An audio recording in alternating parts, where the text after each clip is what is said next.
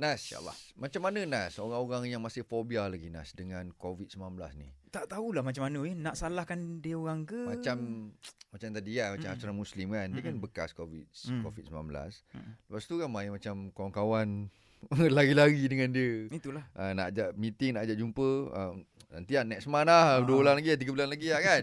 So nak hilangkan benda tu. Nak hilangkan benda tu? Ah, fobia tu macam mana? Ah, senang je. Kita Okey. minta nasihat daripada bonda kita Prof Muhaya. Assalamualaikum bonda. Waalaikumsalam warahmatullahi wabarakatuh. Ini nak Ah, senang kerja Anas saya. Ya.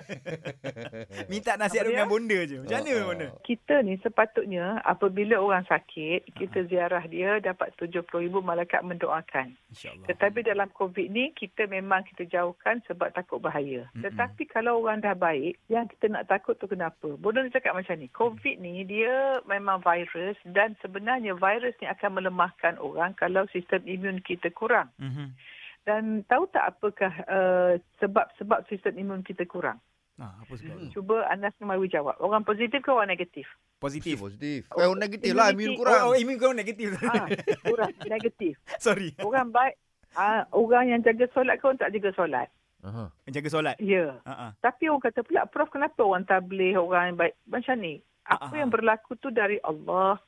Dan Ya, betul. Allah sedang menguji kita macam mana kita menangani ujian daripada Allah ini. Faham. Hmm. Memang dari segi medical, banyak orang sebenarnya kita tahu tak 80% orang kena COVID ni tak ada simptom kan? Betul? Mhm. Hmm. Jadi kita jangan bajet bagus dan jangan kata kita Itu tak ada ya. Sebab Ah, tu okey. kita kena pakai mask, Okey. kita boleh uh, social distancing sebab tak ada gejala. Faham. Betul. Jadi orang yang dirawat tu pasti tak ada gejala dan bila, bila mereka dah baik, kita bersyukur dia orang dah dapat antibody tapi tak semestinya tak kena lagi. Mm-mm. Tetapi bodoh nak cakap macam ni. Kita ni kan yang kena sakit tu fizikal. Tetapi jangan sampai sakit fizikal tu sakit penyakit hati rohani pun Allah berlaku. Akbar. Oh, baik, Maknanya penyakit hati ni kita dah hilang silaturahim, Hmm. kita sangka buruk. Aduh. dan kita label orang sampai kita memandang orang dah hilang kasih sayang. Dan Hmm. sepatutnya kita orang Islam saling mendoakan saling kasih sayang. Betul. Tapi kita menjauh diri sebab takut penyakit. Sedangkan penyakit daripada Allah, Allah pilih siapa nak beri dan siapa beri semua ada hikmahnya. Yes. Sebab tu bila ada COVID ni, bodoh nak sharekan tip empat tips. Yang pertama, jaga kesihatan kita. Okey. Jaga kebersihan, jaga makanan, jaga fikiran positif, jaga sangka baik. Yang kedua, banyakkan kita ni berdoa. Yang ketiga, banyakkan kita berzikir. InsyaAllah. Hmm. Hmm. Yang keempat, banyakkan bersedekah. Ah, itu dia. Ah.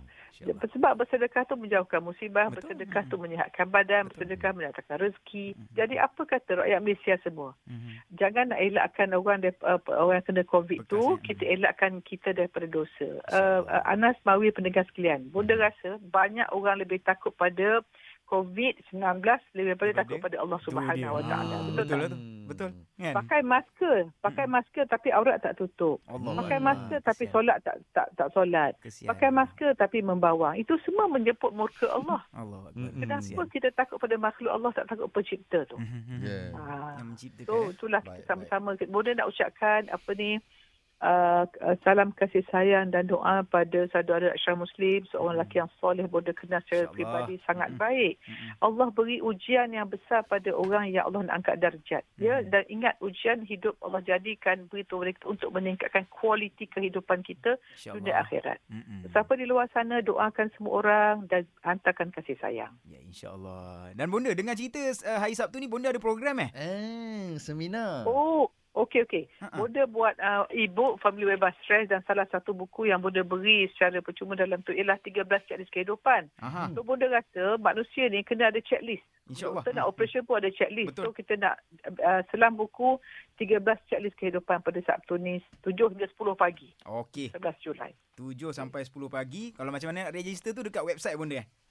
Ya, yeah. www.profmuhaya.com dan Bonda seorang bercakap beletim bercakap ha, selama 3 jam. Ha, sempurna. Okey, baik. InsyaAllah. Baik, Prof. InsyaAllah. Terima kasih banyak, Prof. Okey, terima kasih. Uh, Anas. Assalamualaikum. Terima kasih. Assalamualaikum.